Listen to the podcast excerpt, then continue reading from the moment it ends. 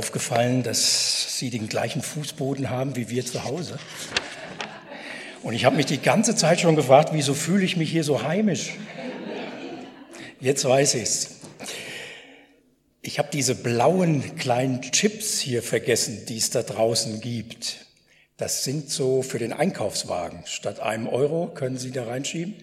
Und jemand kam irgendwann mal auf die glorreiche Idee, man kann die ja eigentlich dann drin lassen für den, der danach kommt. Und wenn er den Chip mit nach Hause nimmt, vielleicht guckt er im Internet mal nach, was das ist. ERF.de oder Mensch Gott. Nur als kleine Anregung. Ich finde ja, Jesus ist in vielen Dingen faszinierend, aber eine Sache fasziniert mich auch an ihm. Er war nämlich wahnsinnig gut darin, Geschichten zu erzählen, die unheimlich gut auf den Punkt bringen, worum es Gott zu einem bestimmten Thema geht. Und Jesus hat das dann auch immer so erzählt, dass das was mit der Alltagswelt der Leute zu tun hat. Da erzählt er dann zum Beispiel eine Geschichte, wo ein Mann 100 Schafe hat und dann eins verliert. Ich habe noch nie 100 Schafe besessen. Ich habe noch nicht mal eins besessen und deshalb habe ich auch noch nie ein Schaf verloren. Also es ist jetzt nicht so ganz mein Alltag, aber ein guter Freund von mir, der hatte Schafe. Und irgendwann wollte er nach Amerika nach der Schule und da hat dann seine Mutter gesagt, er dürfte erst abreisen, wenn er alle Schafe verkauft hat. Sie könnte sich nicht darum kümmern. Also für ihn wäre das gewesen, für die Leute damals auch. Da waren die Schaf- und Ziegenherden überall präsent. Aber das, die nächste Geschichte, die kann ich gut nachvollziehen. Da ist nämlich eine Frau, die hat zehn Geldstücke. Und dann verliert sie eins. Und sie sucht und sucht und sucht und sucht. Und irgendwann hat sie es gefunden. Dann reißt sie die Fensterläden auf. Liebe Nachbarn, freut euch mit mir. Ich habe mein Geldstück gefunden. Und alle jubeln mit oder auch nicht, keine Ahnung. Aber auf jeden Fall, das kann ich schon eher nachvollziehen. Es gibt ja vieles, was man verliert. Wir haben mal unseren Sohn verloren im Playmobil-Land. Da war der so, ich weiß nicht so, ein Meter fünf oder so und haben echt länger gesucht und mir wurde heiß und kalt. Ja, ich habe gedacht, der ist weg. Es spielte keine Rolle mehr, was ich für ein Auto fahre, wie viel Geld auf meinem Konto ist, ob es in meinem Haus und in meinem Büro schön, ordentlich und großzügig ist, das war völlig egal. Ich habe nur noch eines im Kopf gehabt, wo ist der, wo ist mein Sohn? Irgendjemand hat ihn dann gefunden und hat ihn abgegeben an der, also an so einer Informationsstelle. Und irgendwann kam meine Frau, er ist da, er ist da. Und ich mit wackelnden Knien. Oh, das stimmt wirklich, er ist wirklich da. Ja. Und in dem Zusammenhang erzählt Jesus auch die Geschichte von zwei, von einem Vater und zwei Söhnen. Das ist das Gleichnis vom verlorenen Sohn, so nennen wir das jedenfalls. Und ich weiß nicht, ob Sie irgendwann schon mal etwas gehört haben über diesen zweiten Sohn. Ich habe ganz viel über den ersten gehört und über den zweiten ganz wenig. Und habe ich mich irgendwann mal aufgemacht, weil ich so alle möglichen Gleichnisse mal durchgehen wollte, mich dann auch mit dem zweiten Sohn zu beschäftigen. Und das ist, das ist echt stark. Damit schließt Jesus nämlich diese drei Gleichnisse ab. Vom verlorenen Schaf, vom verlorenen Geld und vom verlorenen Kind. Ich lese mal aus Lukas 15, Abvers 25 bis 32. Sein älterer Sohn aber war auf dem Feld, und als er kam und sich dem Haus näherte, hörte er Musik und Reigen. Und er rief einen der Diener herbei und erkundigte sich, was das wäre. Der aber sprach zu ihm, dein Bruder ist gekommen. Und dein Vater hat das gemästete Kalb geschlachtet, weil er ihn gesund wiedererhalten hat. Er aber wurde zornig und wollte nicht hineingehen. Sein Vater aber ging hinaus und redete ihm gut zu. Er aber antwortete und sprach zu dem Vater, siehe, so viele Jahre diene ich dir und niemals habe ich nur ein Gebot übertreten. Und mir hast du niemals ein Böckchen gegeben, dass ich mit meinen Freunden fröhlich gewesen wäre. Da aber dieser, dein Sohn, gekommen ist, der deine Habe mit Huren durchgebracht hat, dann hast du ihm das Mastkalb geschlachtet. Der Vater aber sprach zu ihm, Kind, du bist alle Zeit bei mir und alles, was mein ist, ist dein. Aber man muss doch jetzt fröhlich sein und sich freuen, denn dieser, dein Bruder war tot und ist wieder lebendig geworden und verloren und ist gefunden worden. Bei dem älteren Sohn, im Gleichnis ist es der zweite, aber der ältere ist ja eigentlich der erste, ja. Aber deshalb sage ich jetzt der ältere. Von dem älteren Sohn ist das erste, was wir hören, dass er auf dem Feld war. Der hat noch gearbeitet. Manche sind ja hier, glaube ich, auch in der Landwirtschaft tätig. Ich komme auch aus einem kleinen Dorf ähm, und war auch selber viel auf den Äckern. Also bei uns waren es dann mehr Weinberge, ja, wo ich dann unterwegs war. Und das geht schnell, ja. Wenn die Sonne im Sommer nicht so früh untergeht, dann nutzt man die Zeit noch ein bisschen. Er ist auf dem Feld. Das ist das allererste, was wir hören. Wer ist dieser ältere Bruder eigentlich? Wen soll der darstellen? Bei dem Jüngeren ist das deutlich. Damit sind alle Menschen gemeint, die Gott verloren haben. Also alle Menschen werden von Gott getrennt schon geboren. Aber Gott sucht sie. Der Ältere, wenn man sich die Gleichnisse jetzt anguckt, dann fällt es auf, dass es so losgeht, dass die Pharisäer und Schriftgelehrten sich ärgern und murren, weil Jesus sich mit den Sündern abgibt. Die kommen nämlich scharenweise, heißt es da. Er sprach aber dann zu ihnen dieses Gleichnis. Und dann kommt das verlorene Schaf und so weiter. Und deshalb, ich gehe davon aus, dass die der Ältere zunächst einmal so die Pharisäer und Schriftgelehrten meint, die jetzt wütend sind auf Jesus, dass es mit solch einem Gesindel abgibt, also mit völlig unfrommen Leuten, da ist doch eigentlich aus geistlicher Sicht Hopfen und Malz verloren, oder nicht? Und Jesus nimmt sich Zeit. Und die kommen, sogar viele. Wenn man sich diesen Sohn dann weiter anguckt, dann heißt es hier, als er dann so näher zum Haus kam, dann hörte er schon Musik und Tanz. Musik kann man ja hören, Tanz kann man nicht unbedingt hören, es sei denn, die trampeln da ziemlich wild über den Boden. Ähm, aber er hört das, diesen Lärm. Also das ist keine Zimmerlautstärke mehr. Ich weiß nicht, ob das schon nach 22 Uhr war. Ich weiß nicht, ob da schon die, deutsche, die deutschen Gesetze gelten, dass man dann ähm, äh, nur noch Zimmerlautstärke haben darf. Also das hat den Vater nicht interessiert. Der wird richtig gefeiert. Und dann hat mal jemand gesagt, es ist ganz, es ist ganz erhellend, wie dieser Ältere dann sagt, er erkundigte sich, was das sei. Normalerweise würde man sagen, was ist da los? Wieso wird hier getanzt und Musik gemacht? Aber man könnte es ganz genau nehmen. Er hört Musik und er fragt, was ist das denn? Hab ich noch nie gehört sowas. Ich bin immer nur am Arbeiten. Feierabend, freie Zeit, irgendwas Schönes im Leben? Nee, gibt's nicht. Was ist das? Musik. Was ist das? Tanz. Was ist das? Feiern. Was ist das? Freude. Das kennt er offensichtlich nicht. Ich will das mal so überschreiben. Arbeit war sein Leben. Und man merkt das auch nachher bei seinem Zorn, Vers 28, er wurde zornig, will nicht hineingehen. Dann ähm, in seinem ganzen Brass wirft er das er dem Vater absolut ungefiltert an den Kopf.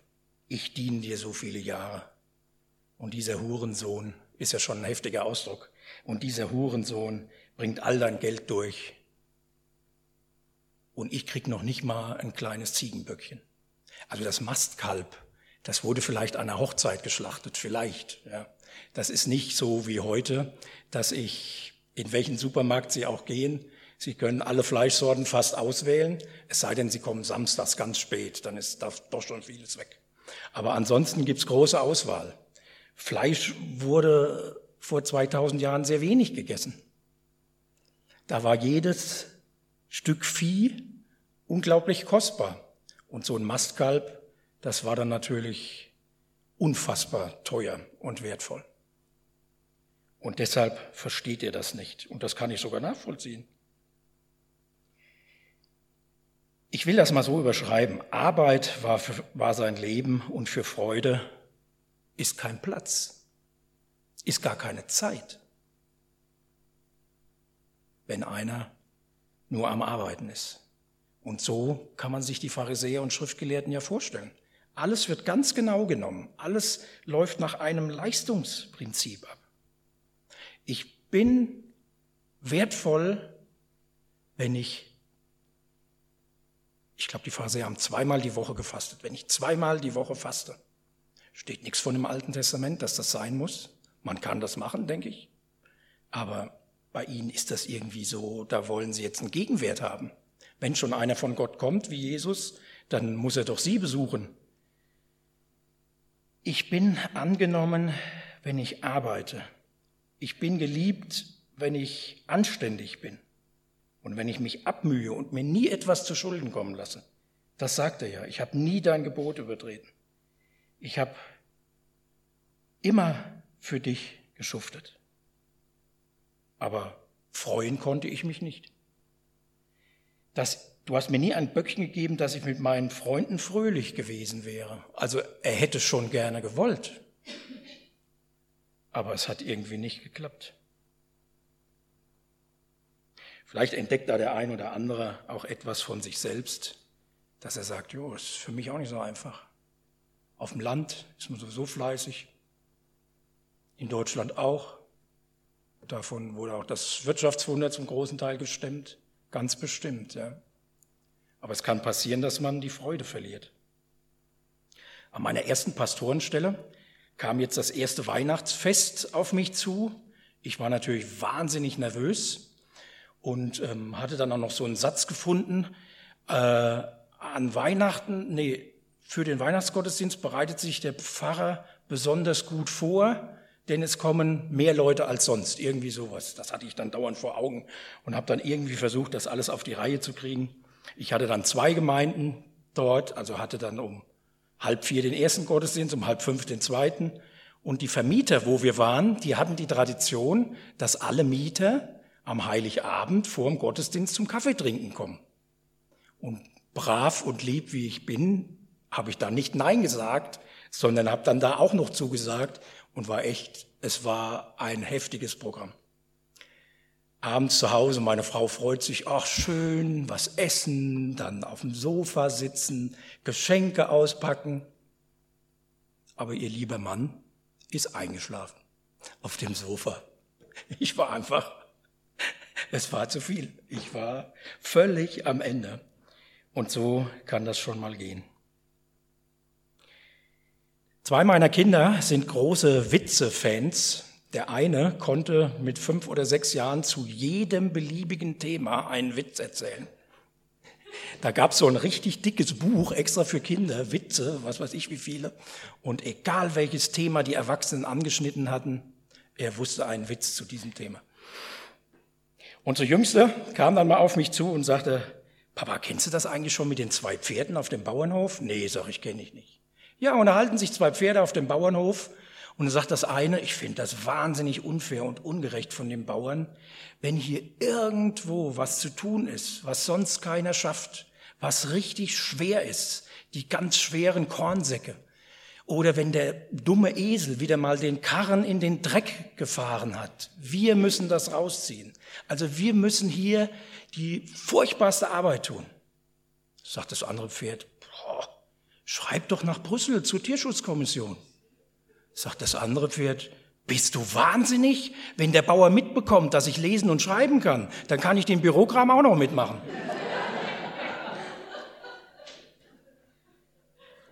Manchmal ist das ja so. Viel zu tun, aber wenig Freude. Bei den Pharisäern war das so und ich meine, dass das bei diesem älteren Sohn auch so ist der steht unter einem enormen Leistungsdruck. Er will nichts falsch machen. Er will fleißig sein. Da ist auch gar nichts dagegen zu sagen.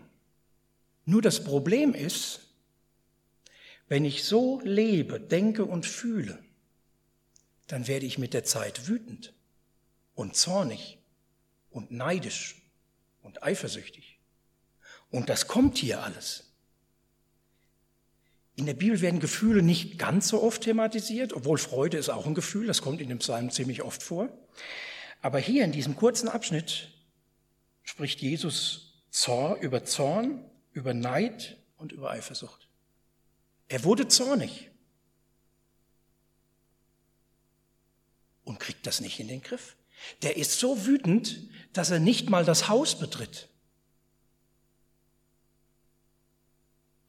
Wo dieser, der mal mein Bruder gewesen ist, gefeiert wird, dafür, dass er ein Drittel des Vermögens meines Vaters, der Ältere, bekommt immer einen doppelten Anteil und die Jüngeren kriegen einen. Also wenn es vier sind, wird das durch fünf geteilt. Der Erste kriegt zwei Fünftel und die anderen alle ein Fünftel. Bei Zweien ist es dann, der Erste kriegt zwei Drittel und der andere ein Drittel. Ähm, jetzt verstehen Sie, warum Elisa von Elia äh, den doppelten Anteil will. Er will nicht doppelt so viel prophetische Vollmacht wie Elia, sondern er will als Nachfolger der sein, der das Erbe antritt, einen doppelten Teil. Also, ich weiß jetzt nicht, das wird ja so dargestellt, der hat ja Angestellte, Diener, also das ist schon ein Großgrundbesitzer oder sowas. Da muss man sich schon vorstellen, also das, das sind schon sechs, siebenstellige Beträge, um die da geredet wird. Und wenn mein Bruder eine Million durchbringen würde, einfach so, und dann darf er einfach so wiederkommen, ich würde auch erstmal schlucken. Vielleicht sogar wütend werden.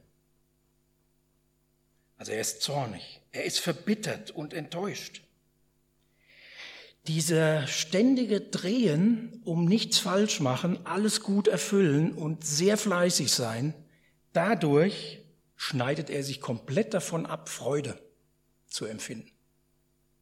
Da ist, da, da, da wird die Freude gar nicht mehr möglich.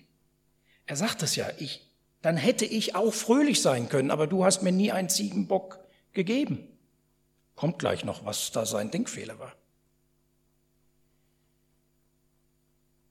und neidisch ist er auf ihn, dein Sohn. Der wird bevorzugt.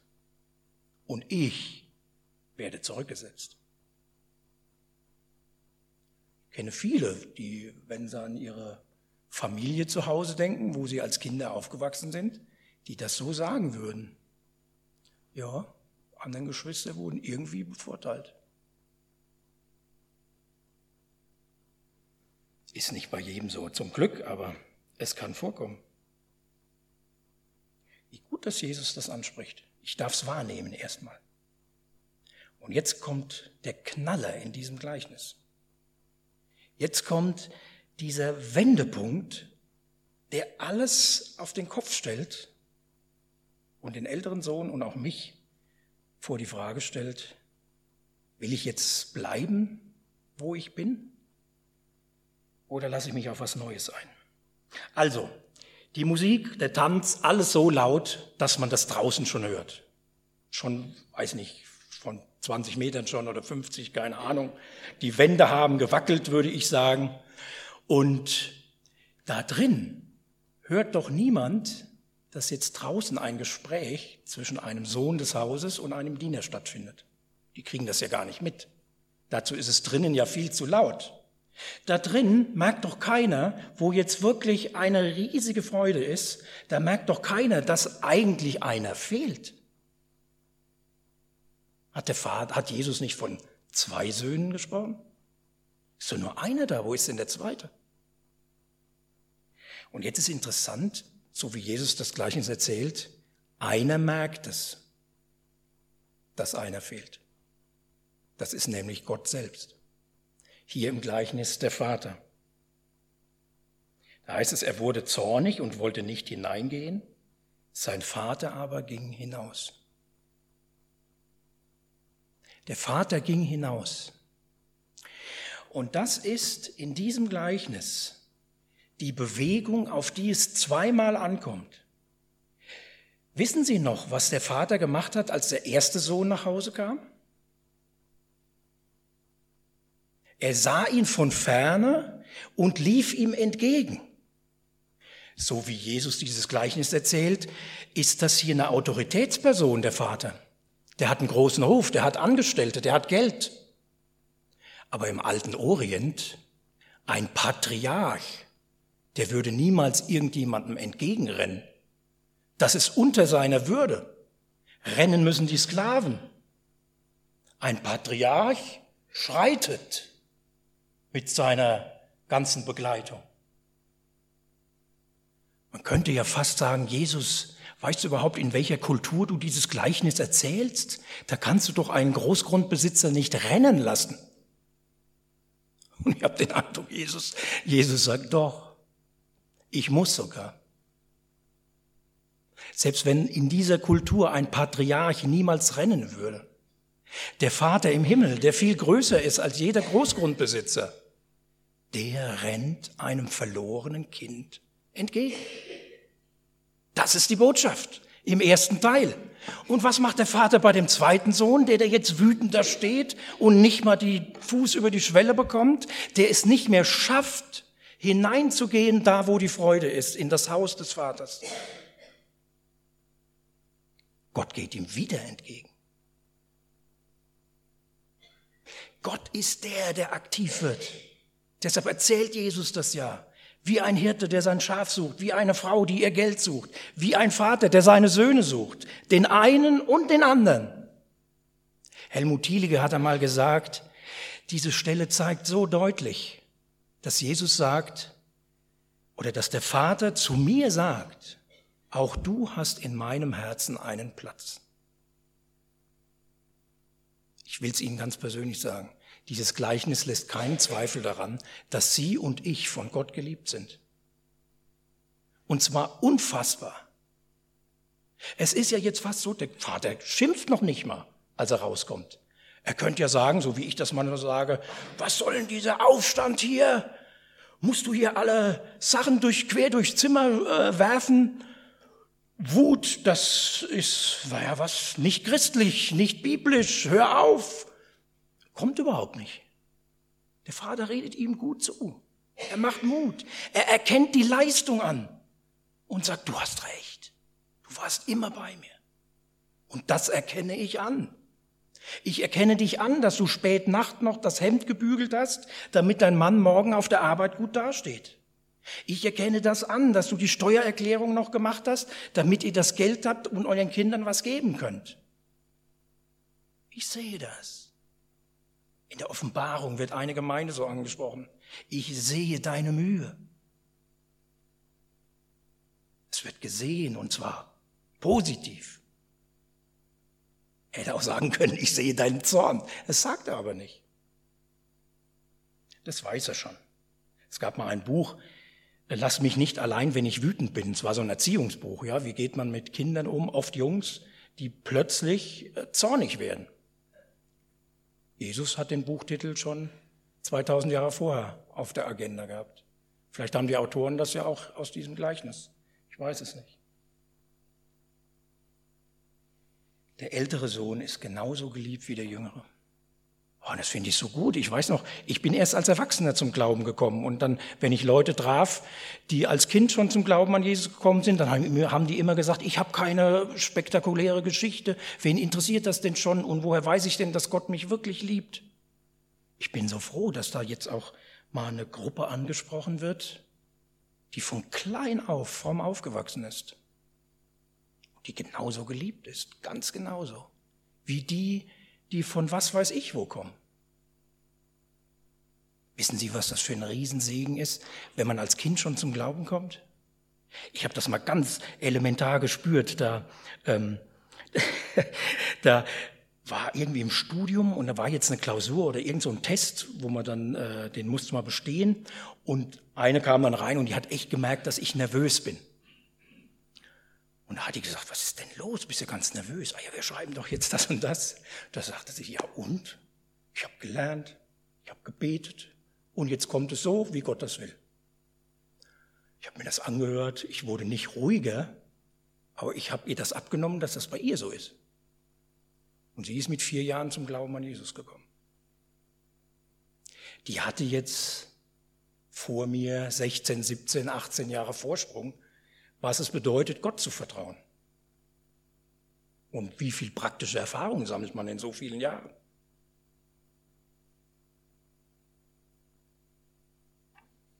Gott sagt, du bist mehr wert als deine Leistung, die ich schätze. Das, was wir leisten fürs Reich Gottes, für unsere Familie, für die Gesellschaft, das würdigt Gott. Aber er sagt, es gibt noch was, das geht darüber hinaus. Dass ich dich nämlich liebe. Er spricht ihn hier mit Kind an. Das ist nicht das normale Wort für Kind im Griechischen, sondern ein Wort, das äh, Eltern zu ihren Kindern sagen, wenn sie da so ganz zärtlich irgendwie auf ihre Kinder eingehen wollen. Also das sind so die Kosenamen, die unsere Eltern uns gegeben haben. Sowas ist das hier. Unsere Jolene, die heißt einfach nur Jolli. Also, der ältere Sohn hat nicht mehr gewusst, wer er ist. Er dachte, er ist ein Angestellter im Haus. Er hat gearbeitet. Und jetzt kommt der Vater und sagt, mein lieber Junge, du bist doch auch einer meiner Söhne. Jetzt Blaumann aus schnell in die Badewanne, Feierkleider an, die hast du ja auch, nicht nur der Jüngere, und dann wird gefeiert. Er hat nicht mehr gewusst, dass er ein Kind Gottes ist.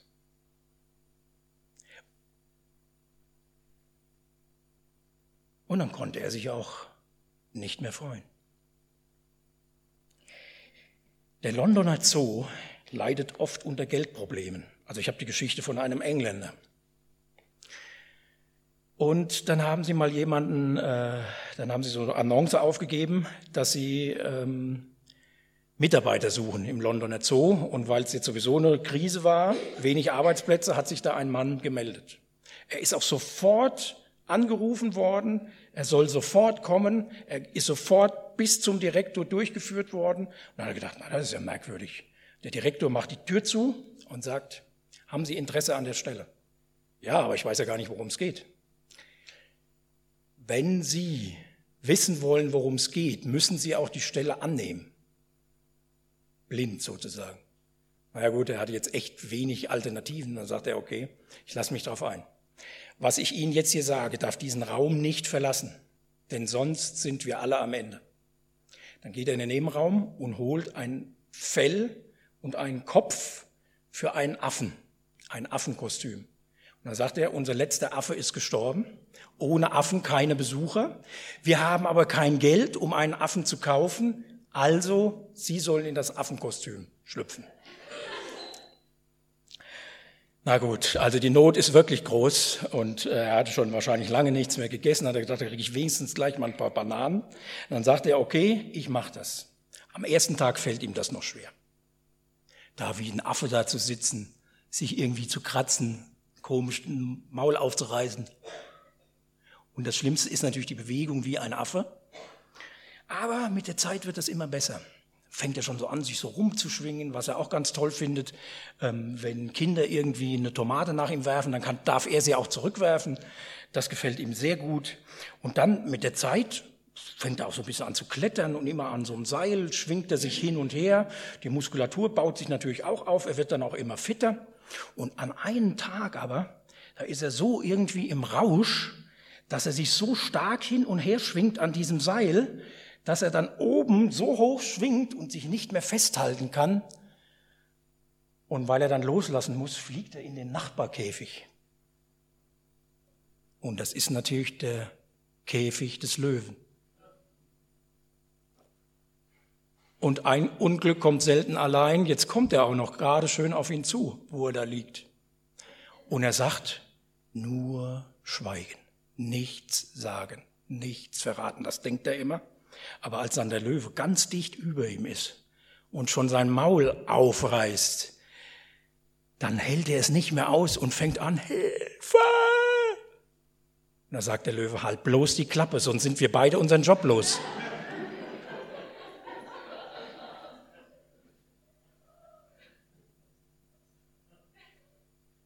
Weiß ich, wer ich bin als Christ. Ich bin nicht in erster Linie Vater oder Mutter meiner Kinder. Ich bin nicht in erster Linie Chef oder Angestellter. Ich bin in erster Linie ein Kind Gottes. Das hat der Ältere verwechselt. Und mein Eindruck ist, dass Christen das auch immer mal wieder verwechseln können. Und ich will Ihnen Mut machen, Sie sind geliebt. Meine Kinder sind alle unterschiedlich, aber ich liebe sie alle. Wenn mich einer fragen würde, welches ist dir am liebsten? Ich finde, das kann man nicht beantworten. Ich liebe auch jedes Kind ein bisschen anders. Wenn ich mit dem einen Herr der Ringe gucke, dann googeln wir zusammen, während der Film läuft, aus welchem Zeitalter die Spinne denn nun wirklich ist. Oder wie viel hunderttausend Jahre Gandalf schon auf dieser äh, Mittelerde herumläuft. Das macht uns beiden einen riesigen Spaß. Ich kenne aber ganz wenig Leute, denen das auch Spaß machen würde. Mit meiner jüngsten Tochter, der gucke ich beim Reiten zu. Und meine mittlere Tochter, ja, da rede ich sehr gerne mit ihr. Ist unterschiedlich. Und trotzdem liebe ich sie alle. Es gab einen Professor, der war dafür bekannt, dass er gute Noten vergab. An einem Tag haben alle gedacht, jetzt übertreibt er. Da gab es nämlich nur Einsen in einer Klausur. Die Sekretärin ruft ihn zurück, Herr Professor, hier stimmt was nicht. Sie haben hier 37 Einsen verteilt. Sagt er, ist doch wunderbar. Die haben toll gelernt. Und anscheinend habe ich es auch irgendwie ganz gut erklärt. Ich freue mich darüber. Herr Professor, das Problem ist, es haben nur 36 Leute mitgeschrieben. Sagt der Professor, ach, das ist doch kein Problem. Der Campus ist so groß, Sie werden doch irgendwo einen Studenten finden, der eine Eins noch gut gebrauchen kann, oder? Sie werden doch bestimmt, es wird doch bestimmt noch jemanden geben, der Gottes Liebe gut gebrauchen kann, oder? Auf jeden Fall. Sie und ich, wir sind geliebt. 100 Prozent. Amen.